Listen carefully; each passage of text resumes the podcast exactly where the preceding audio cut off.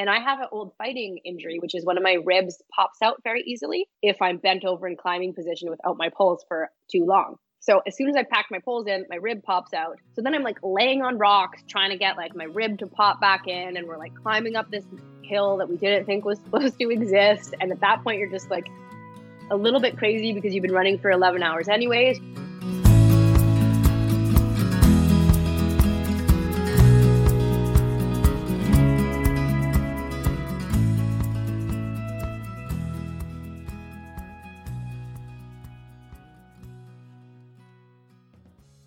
Hey, folks, welcome to the Adventure Sports Podcast. I'm your host, Mason Gravely. Today, uh, we have an episode with Hillary Spires. She is, uh, gosh, she does a lot of things.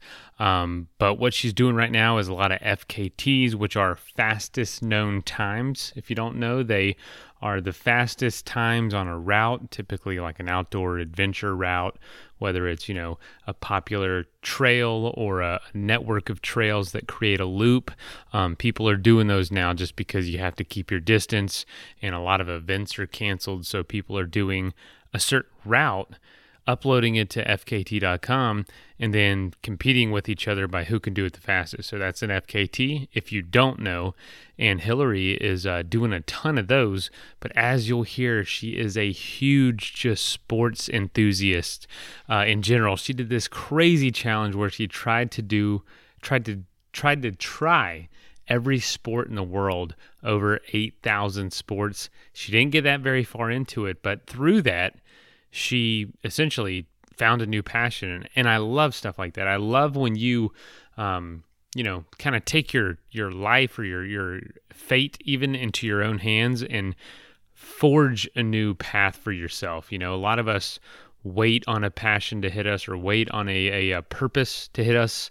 And, you know, sometimes that works and a lot of times that does work, but it, a lot of times it doesn't as well. And so there is this kind of proactivity that you can take about your life and make something happen. So she tried a, about 50 or so different sports and fell in love with trail running, uh, which led her down this totally different path from hockey that she was uh, playing as a kid. So really cool. I love. I honestly, the only thing that I regret about this interview is that I, I didn't talk more about that. I wish I would have known more about that when we started. I would have definitely asked her a ton more questions about attempting to try every sport in the world, which is pretty cool. Um, but anyway, I hope you enjoy the conversation. She's a coach. You can find out more about her at ruggedconditioning.com and she will help you get in shape, help you achieve your goals. And uh, she also has a podcast called Trail Running Women Podcast. So check both of those out and enjoy the episode.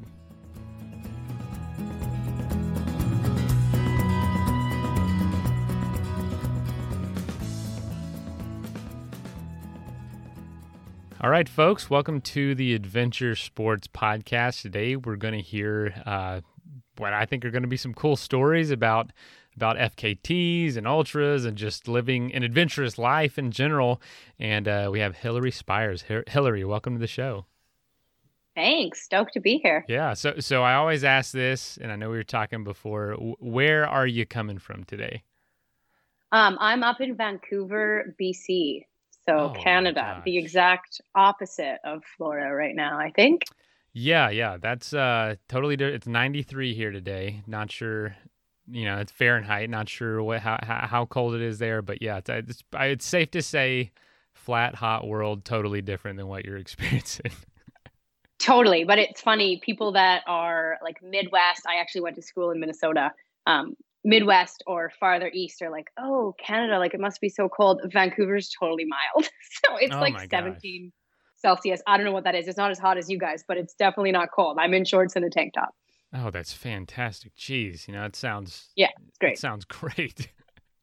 oh man. So so let me ask you this: Are are you from that area? Did you grow up there? And if not, because you mentioned going to school in Minnesota, where was home for you growing up?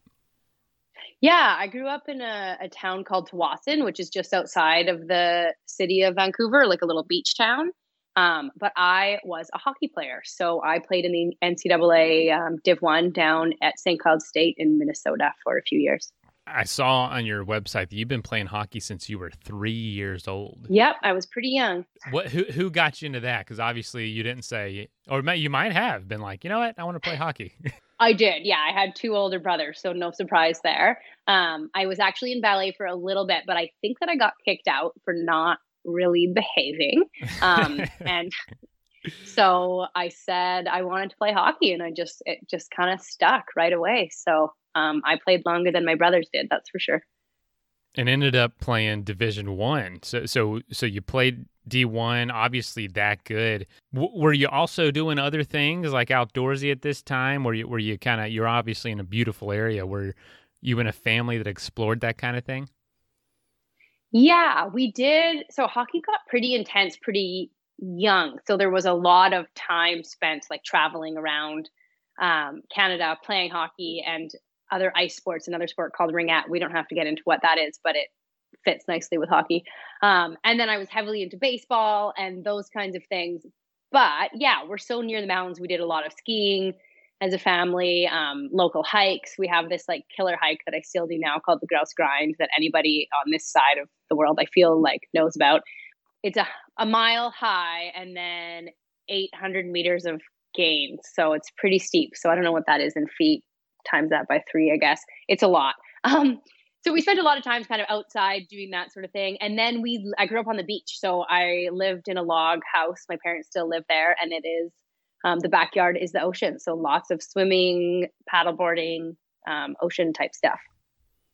What a freaking charmed life. I don't know. You, you might be used to it but it sounds incredible. Like i have the beach you know and we have the mountains in the summer and in, in colorado but it, it, it's those worlds are so far apart. You know what I mean? It's like a three day drive between them. So for you to have it all kind of right there, I know it's colder, but a colder beach that is, but still the fact that you have it all there in the in both worlds is pretty remarkable. I don't know. Did you realize that growing up, or was it something you you you look back on and say, you know, we are really fortunate here?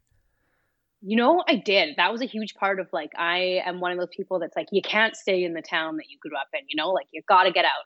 Um, so I lived in a few different places and like I went to school and like I was saying, we traveled a lot kind of for other sports. And every time that the planes were coming back into Vancouver and you can see the ocean and the mountains, you're like, oh, this is probably the best place that you can live. Like you can surf, golf, and ski in the same day if you wanted to. Um, up up on Vancouver Island. So yeah, BC is is amazing, and Vancouver we're just so lucky to have both for sure. So you went away and then and then eventually came back home. Yeah, I just um, my family's really close, so that was a part of it. Um, but also, just like the stuff we were talking about, it's really hard to live anywhere else when you're used to being able to explore and play like all year round. Um, the weather is good for any sport you want to play, and you just kind of get addicted to that lifestyle and having it at your fingertips. Totally. I mean, you know, honestly, I've been I've been in your area and you know, a lot of things are a lot of places are beautiful. A lot of places offer a lot, but uh, I don't think anything. There's probably a lot on parallel with where you live, but nothing really surpasses it, in my opinion. You know what I mean? So it's really anywhere you move is just kind of lateral and or a uh, a downgrade in a lot of ways. totally. I would live in Switzerland. I'm like that place looks like a painting, but I don't can't afford it. Um, right. expensive, but Switzerland is insane when did you start transitioning or what did it look like for you to start start moving all your activities or majority of them outdoors into trail running into FKTs and stuff like that? What what what did that look like in your life? It was kind of a funny process i guess throughout my 20s so i had this dream of going to the olympics for hockey and um, at the point where i realized that probably wasn't going to happen um, especially if I went down and played in the States, like I was not good enough that anybody was ever going to track my progress going down there. Like maybe if I had gone to Calgary or something and like just trained under the Olympic team, like might have had a shot, but it, it wasn't worth doing. Um, and that became more apparent as I got older. So you kind of go through this like identity shift of like, well, who am I? But um, so I wasn't playing hockey competitively anymore, but I I needed to play something or do something competitive and it always kind of run was fascinated with distance since i was really really young but i never really did it competitively um, just against myself i guess. And then at the same time i got into fighting. So i had some um, some kickboxing matches and was in mma and some jiu-jitsu tournaments and that was really fun. That kind of took my competitive edge for a bit. And then i hurt my knee really badly uh, and had to have a surgery, and it took a few years to recover. So when I was coming back, I wanted to run long distances again, but that wasn't really the best thing I could do for my knee. Um, so then I decided to sign up for Ironman because I figured I'd be spending so much time on the bike and swimming that it would probably be the right thing. Excuse me. Sorry, I've had a cold. I'm going to try not to cough. Oh, no worries. Um, it's going around. yeah. Isn't it ever? So that ended up actually working. I didn't really train for the run at all. I just trained on the bike and swimming. Um, and then when I was finished that, I said, I'm going to try to play every sport in the world. And I started a blog called All of the Sports. Now, when I decided this, I didn't realize that there's actually over 8,000 sports. So oh there was a gosh. lot. Um, was, was this like a? Cha- I'm sorry to I did, didn't come across this anywhere. Was this like a challenge you just set for yourself? Like you know, one of those people that I'm going to visit every state or every province. I'm gonna I'm gonna play every sport in the world. Yeah, it was just something stupid. Like um, I'm just going to go ahead and see what happens. And maybe I'll start a blog and maybe one day someone will like want to talk about it on a TV show and I'll get to like go try something I didn't even know existed. Like it was just a really dumb idea. It didn't last that long um, because I got through, I don't know, 50 or something. And then I showed up to a trail race because I had to tick off trail running and I just never did anything again. like I was you, just, you, you, got to the sport you were meant to be be in. Exactly. And I just ran to the finish line and was like, okay, tick that one off. But like, oh, I want to, it was 13K.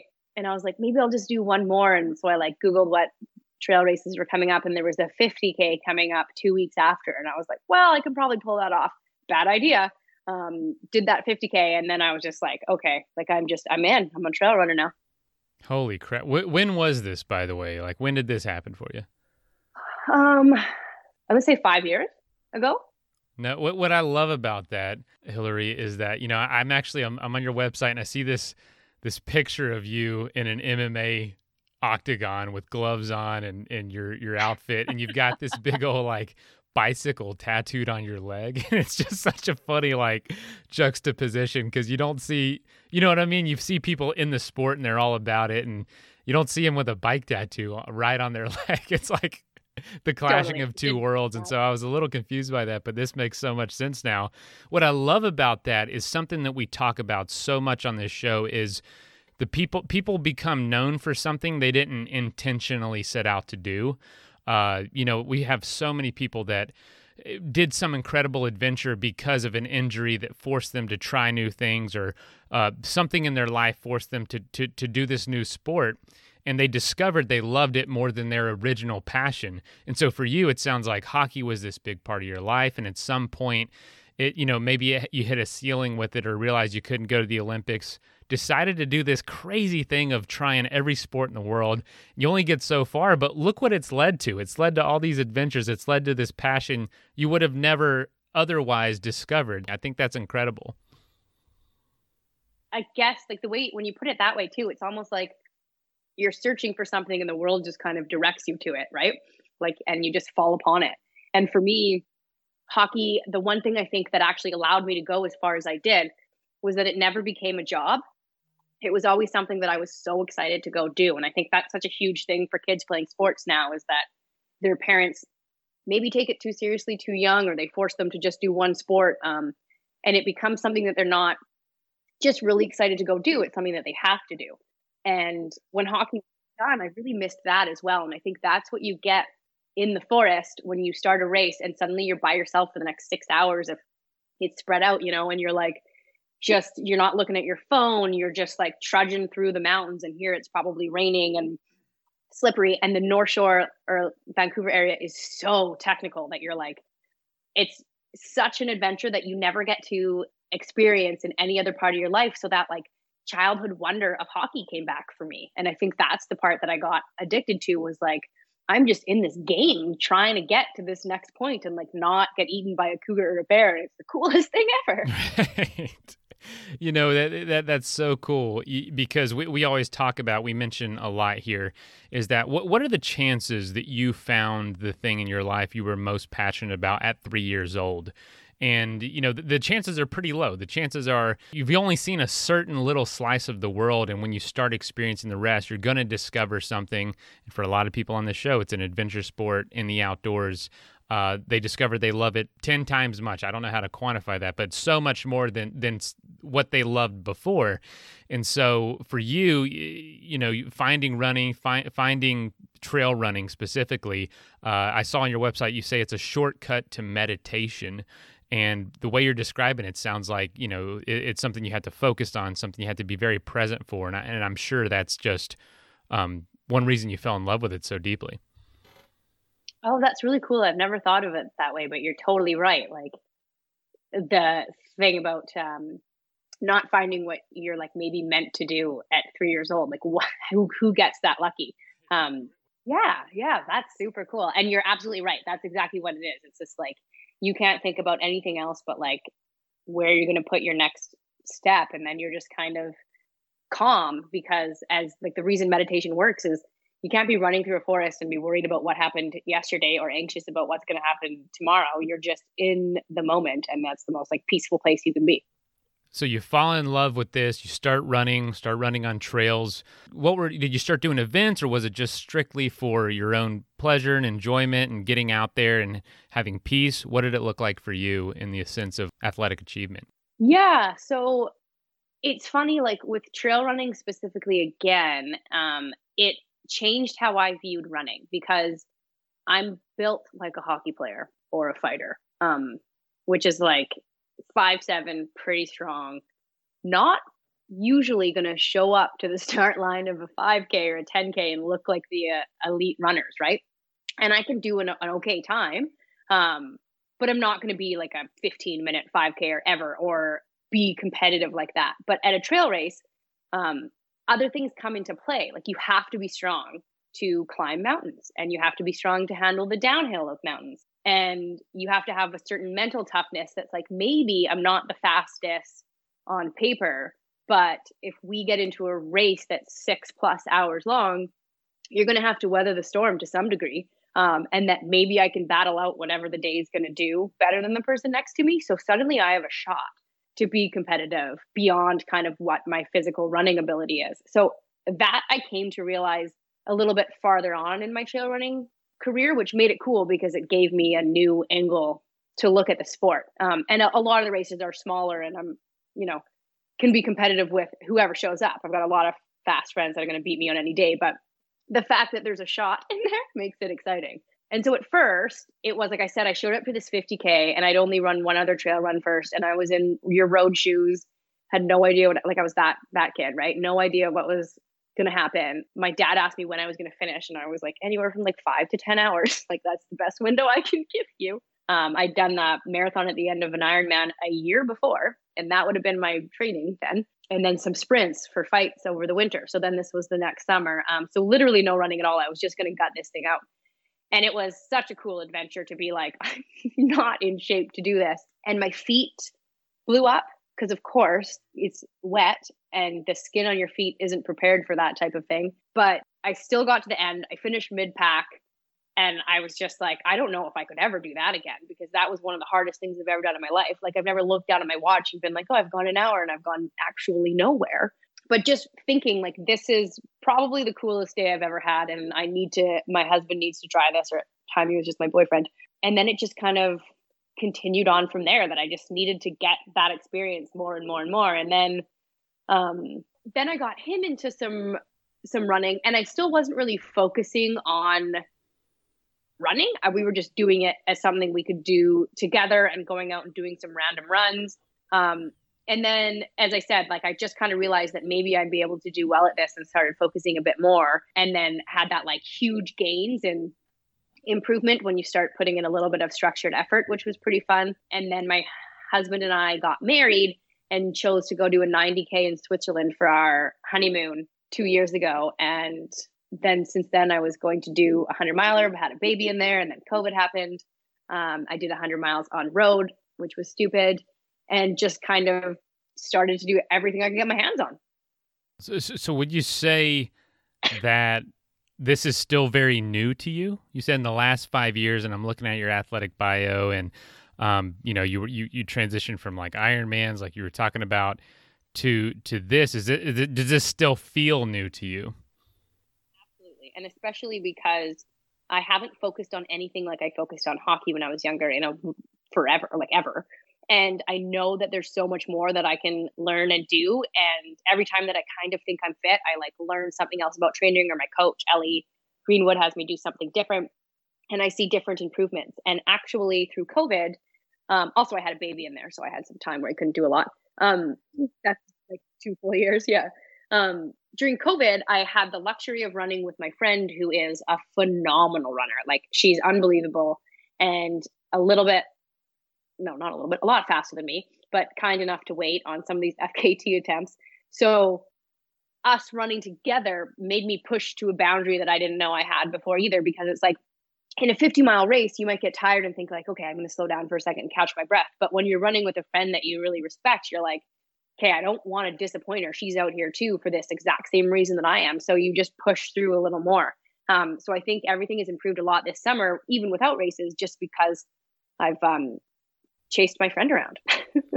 That's awesome. So, so you know, you you're really falling in love with events. You're you're you're doing really well in a lot of these events, which I'm sure is you know exhilarating for your competitive side and uh, seeing yourself out there improving.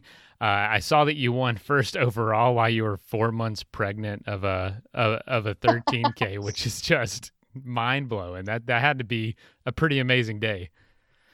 Yeah, that was pretty cool. Um, that was one of Gary Robbins, the Barkley Marathon guy, um, one of his events. So a super technical, fun race in the lot of snow. And um, four months is about the last time that you can really give a good, solid effort when you're pregnant. Uh, and I just felt really good, and it was uh, it was really fun. That yeah, that was a, a super fun day. Of course, you got a little bit of hate mail, but that's to be expected when you do activities pregnant. But that's a barrier trying to break as well. So I'm sure they were upset because, of course, you know you have you have the strength of two when you're pregnant. Well, so. that's just it. Yeah. it's like doping, you know. You just you just it, you got this superpower, so you know I'd I'd be upset too. Well, you have you have extra blood volume, so I think you're you maybe are cheating. But it definitely right. was funny when the if there was any guys that you happened to beat and they're like, and then like the winner of this race and like also four months pregnant, and the guy right. standing next to you was what the f? the winner of this race, Hillary and uh and her her her child fetus. Uh, uh, unnamed child. Both won. They they need two two medals. That's awesome. No, so so so let me ask you this: Are you know you, you you have a child? I think that was around a year ago or so, a little over. Um, yeah.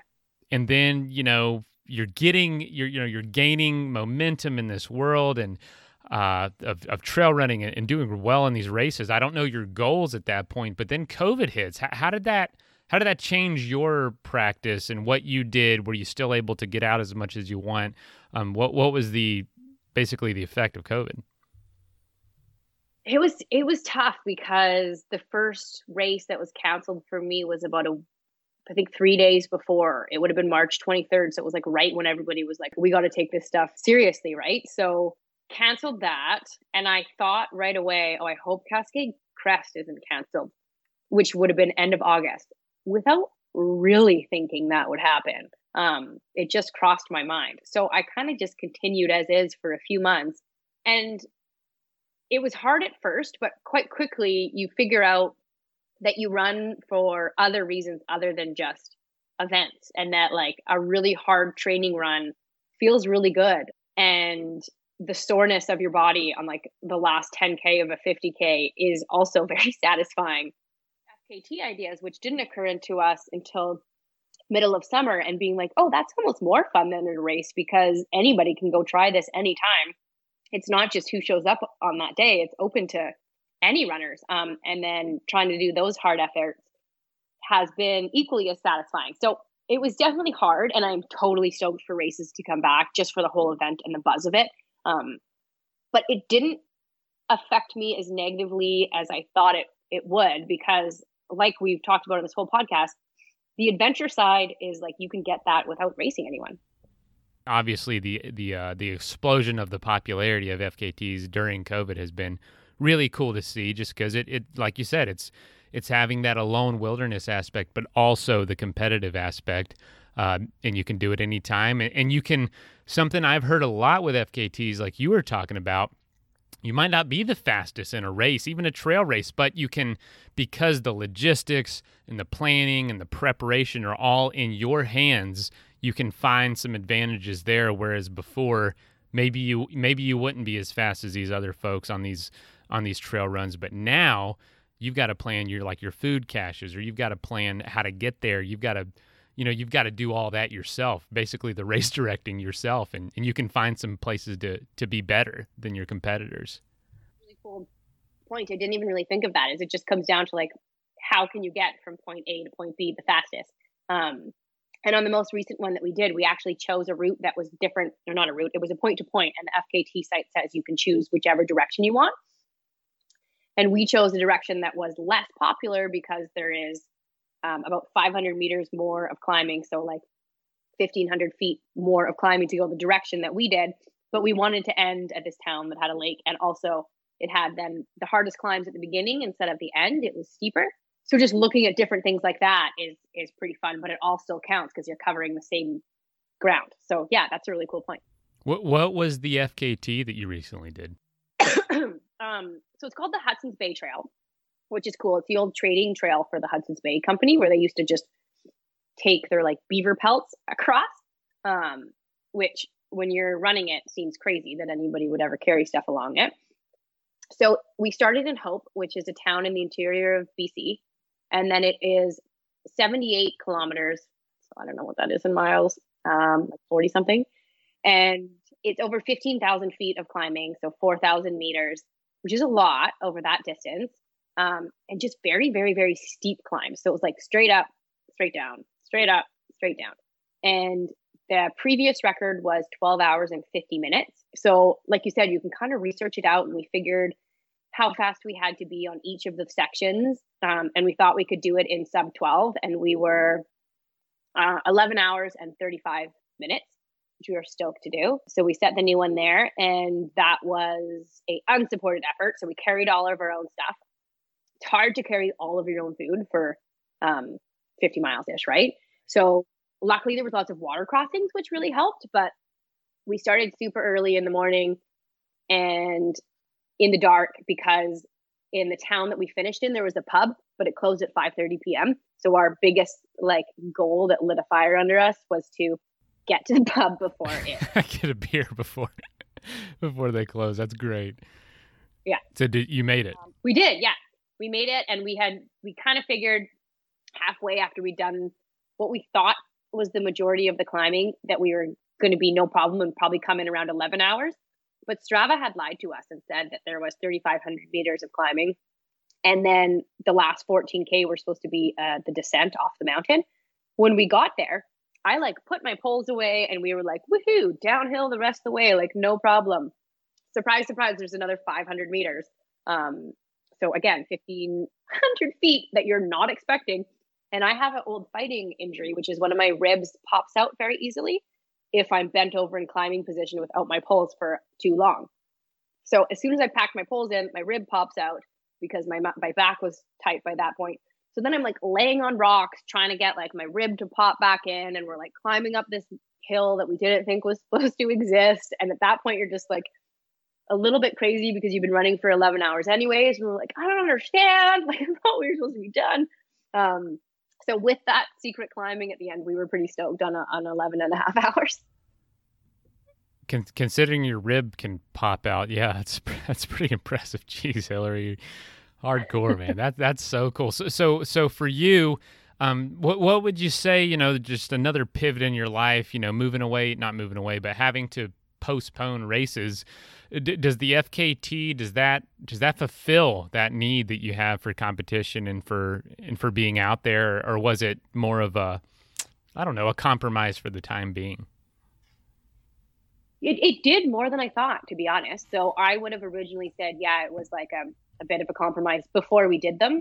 But that 80K was um, just an a super fun effort and it was really challenging and it had all the things about an adventure race that you love where you're like in that moment and this is kind of my favorite part where you're like oh man, why did I do this? Uh, and it happened quite early in this race for me, actually. um, like 16 miles in, I'm like, oh my God, I don't think I can finish this. I can't take another step. I'm going to throw up, but I'm hungry. Um, I'm super confused on what's happening in my life right now. Like, why, where am I? Um, but I'm just, I have to keep going because, like, we have to get to the end of this. There's no aid station to drop out at. Um, and that's kind of the funnest part because we don't usually get to get to that point in our life. Like, I always say, it's like we're so comfortable, right? If you're hungry, you go to the store, and you get food. If you're cold, you put on a sweater. Um, but when you're at the edge of your comfort zone in a race, like you don't really have a choice but to keep on going through it. Um, so that's the part of races that I really uh, enjoy and kind of am addicted to. And you still get those in the FKT. So that pushing pushing the edge of your comfort zone, I guess, is the best way to describe it. How do you do that? How do you push your comfort zone? Like, what's going on in your mind? What are maybe some some practices you have or, or routines you have to to get you through those moments where it's like, I, I don't know if I can do this. Um, I have quite a few, and they kind of just like rotate around, I guess. So one of them that I like is I always refer to myself in third person. And I have heard that this this like changes how your brain responds to what you're doing. Um, because it's really easy to be like, I suck and I'm tired. But I would have a really hard time being like, Mason, you're super shitty. Like, why are you running so slow? Hurry up. Yeah, um, that, that, because we don't. That wouldn't make me feel good if you told me that. yeah, you know, like it's hard to speak to somebody else that way because it goes against your like morals as a human. But for some reason, we're fine talking to ourselves like that. So if you talk to yourself in third person, you're way more encouraging, and even just that kind of changes your mindset.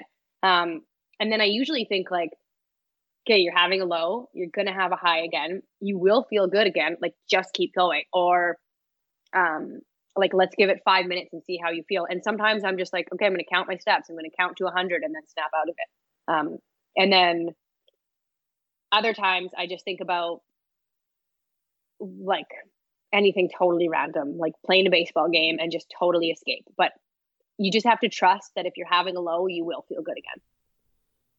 Mm, kind of, kind of like the route, you know. It's just it's going to go up, it's going to go down. Most of the time, our attitude goes up and down with it. um, totally. That that's really fascinating. You know, that's just just keeping in mind that those lows are going to turn around, and, and the highs, you know, don't be disappointed if that doesn't last forever because it's not going to. Um, but enjoy it while you have it. Uh, now that's a really good little trick. Refer to yourself in the third person because I, I remember just yesterday at work, I, I needed not really with work. It's more of a personal matter, but I had to kind of just be very real with somebody, and I remember getting off the phone saying, "I really took it light on him. and it was because you're talking to somebody else and you're just conscious of of their feelings and you know if you were talking to yourself, you have no problem just cussing yourself out. So that's that's a real, yeah, but it's not necessarily helpful. That's a really good point. No, and your brain like your brain doesn't really know the difference of these things. It just like takes to heart what you say. So there's an article you can Google it. Um, there's a bunch of really high level like NFL and baseball players that all do it too. That is that is a great little tip. Oh my gosh, you learn so much from you. You're racing. You you've got you've done so many different things, lots of different experiences, uh, and, and and you coach now. You know, it, it, it's everything from like training to, um, yeah, like race coaching, personal training, and all that. What was that like? When did you launch that, and when did you feel maybe comfortable enough in your own accomplishments to say, I, I can start teaching people? Yeah, I guess um, I started personal training, and for me, I've been a total uh, geek, I guess, on this kind of stuff since I was a really young kid, and so I just sort of assumed that everybody else spent their time listening to podcasts and reading books on peak performance and like all these things that you need to be an elite athlete. Um, like I have like journals where I've drawn out like peak performance uh, pyramids when I was like ten, like a total loser. Um, like, and then filling it out, like for hockey, it was like, you know, your cardio base and then your agility and then your hands and then your like ability to read the play and all these little, and like nutrition and then sleep and started journaling, like if I have this for breakfast and get that this much sleep, um, that I will score this many goals and like finding correlations and all these weird things. Um, and then as I got a little bit older, I had friends that would like notice I was doing this, so they started asking questions. And then when I got into the fighting gym, um, people there would be like, how do I focus in for a fight and like get rid of my nerves and got into like the mental aspect. And then we would get into like, well, I keep getting tired in fights. Like, how do I train the cardio side and not just like my combinations? So then started working with some of those guys outside of the gym. And then other people like just seeing stuff on Instagram and them being like, well, hey, I'm not an elite runner, but I want to run through the mountains too. And I think um, just relating to people as being like just a regular person and not a super elite athlete and them asking questions and then being able to give them a tangible advice that like anybody can do. Um, and then I just realized that it was like really rewarding when a friend was like, "Oh man, I just ran a 50k uh, and I didn't think I could do it. Like, thanks so much." And I was like, "Oh, this is kind of cool. Like, I could probably make this like it sounds so cheesy, but like passion into a, a job." So it really did grow really naturally. How do you feel? it, it, it has gone for you in the sense of uh, turning something you love into into more of, of a career, more of something you do for a job. I, I know everyone's reaction to it can be totally different. I know mine was unique, and but I'm always interested in that folks that take something they love and try to turn it into to a career. Yeah, it's totally risky, right? Because you don't want to take the one thing that brings you a lot of happiness and like make it not super fun. Right. Um, but it's been good and it's been a le- learning experience. So I use Training Peaks and I like didn't realize that most people aren't taking like their training plans as gospel and being like, well, you don't miss workouts.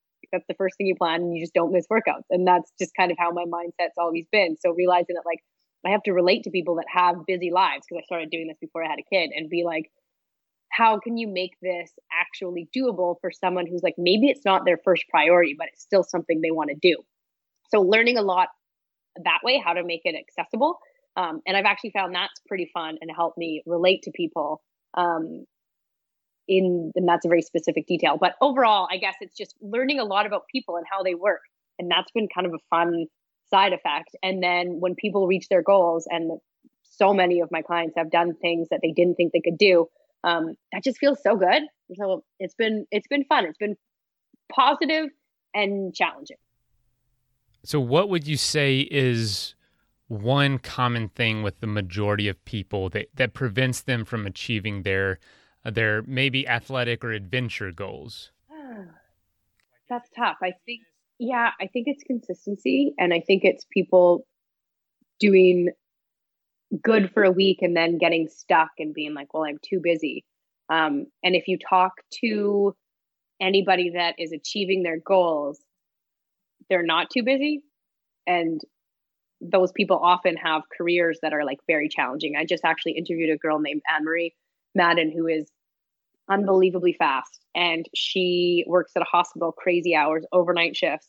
And um, her and I had the same kind of view where it's like you just look at your week ahead, and if I have to work 12 hours, but I work 10 kilometers away, well, then I just run to work and then I run home and then I've done my 20K.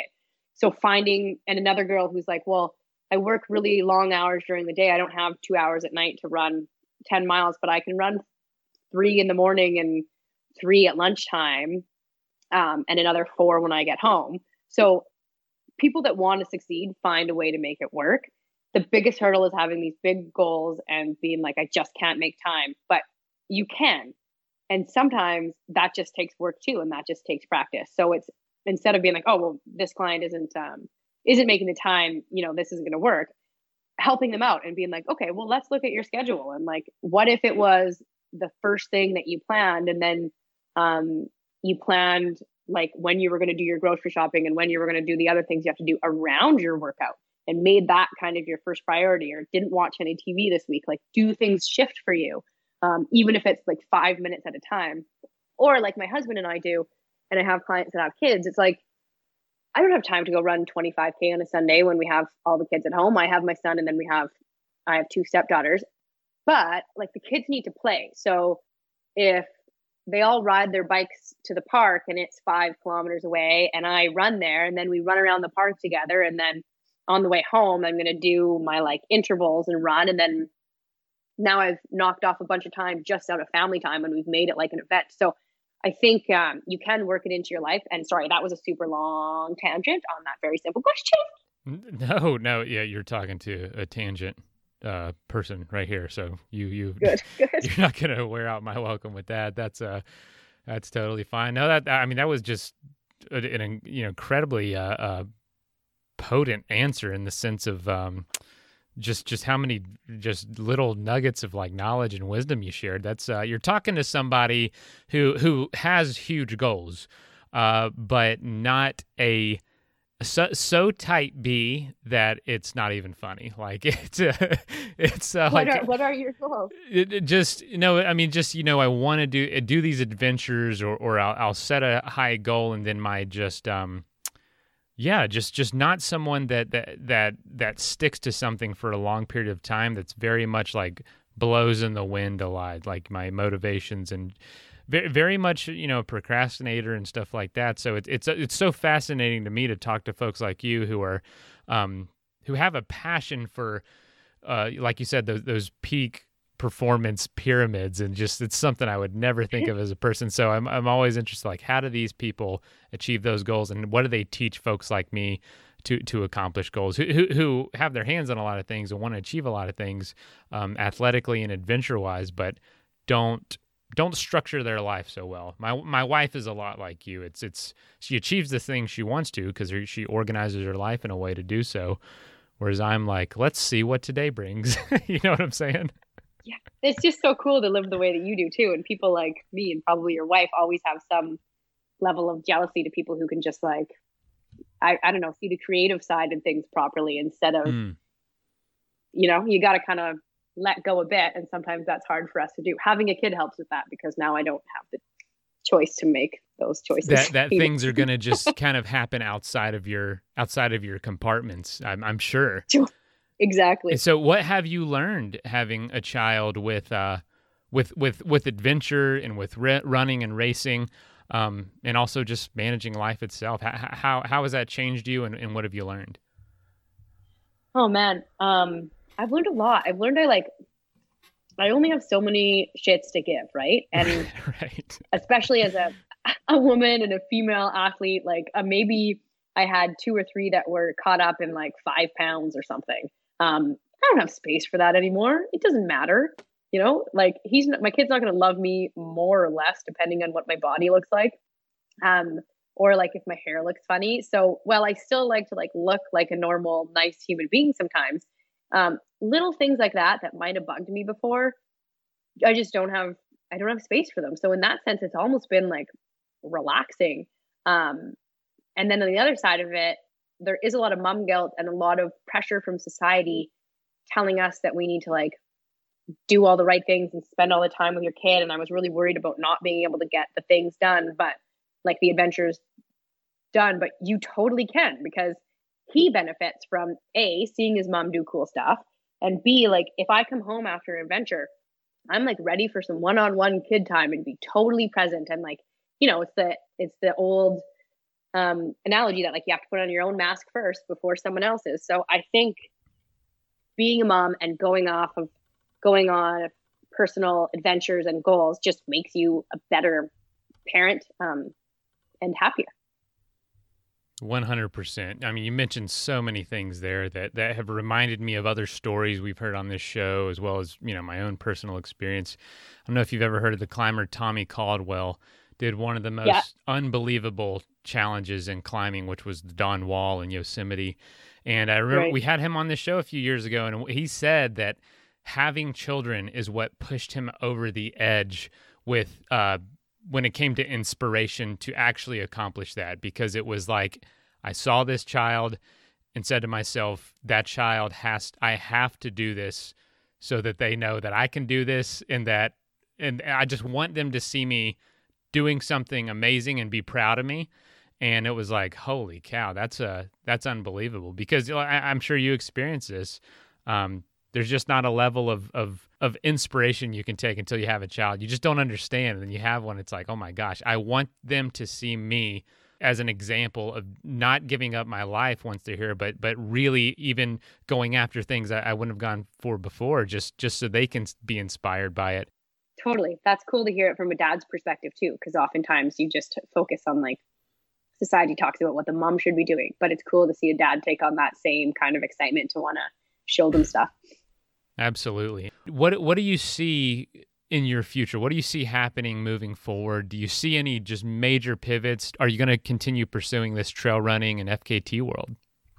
You know, that's funny. I'm like, I'm a dreamer and I get bored. Um, and I want to try new things. So I'm like, I got to try to go to the Masters CrossFit Games, duh. But like, I don't do things. so I just, I have a lot of weird things I want to do. Um, I love running. I haven't found anything that gives me that same sense of adventure. And I love when I speak to people on my podcast that are 60 or 70 year old, old years old running 100 milers. Like, I definitely want to be doing that. Um, but I am religiously working on my golf game because I need to have an old person sport. And every time I go by a tennis court, my like heart breaks because I'm not playing tennis. I don't play tennis. I never did. This is just oh like, gosh, I'm so obsessed with sports. So I guess it like hugely depends on what my son wants to play and I want to play stuff with him and I want to play pickleball. So I guess to answer your question, like I just want to keep loving sports. I think they're such a huge part of life in general and I'm going golfing with my parents after this and I just um I hope that I can continue to play all of them and that that my I was also hanging out with my grandma, she's 103 um because she was active. So I think being active and playing sports is my long-term goal and which sport that is, I don't know. it runs the gamut. I mean, there's only 8,000 to choose from, and I'm sure more being invented every day. you still got a lot to try, you know. So, so keep trying. What, where can people find out more about you? Um, Instagram probably is the best place. So my Instagram is hilsport55, um, one L, so H I L Sport 55.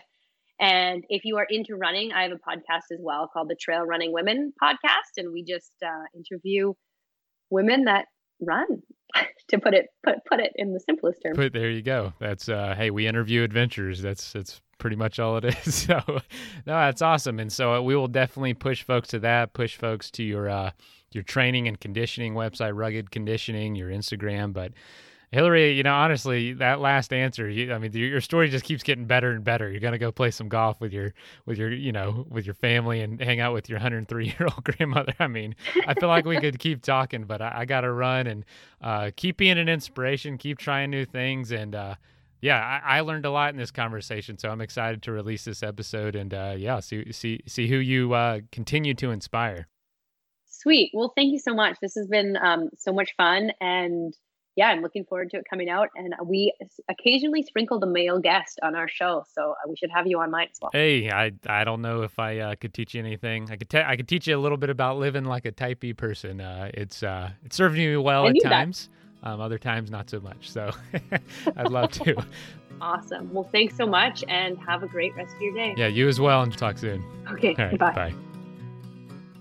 First of all, Thank you so much for listening. It means the world to us that you choose to listen to this show. If you'd like to help us further, you can leave a review on iTunes, share us with your friends, your family. It goes a long way to grow in the show. You can also support us financially through patreon.com slash adventure sports podcast. Link is in the show notes. And also, if you have an idea of who could be a good guest for the show, we're always looking for people to tell their story uh, about the outdoors or adventure. So if you know someone, please reach out. Email us at info at adventuresportspodcast.com. And until then, get out there and have some fun.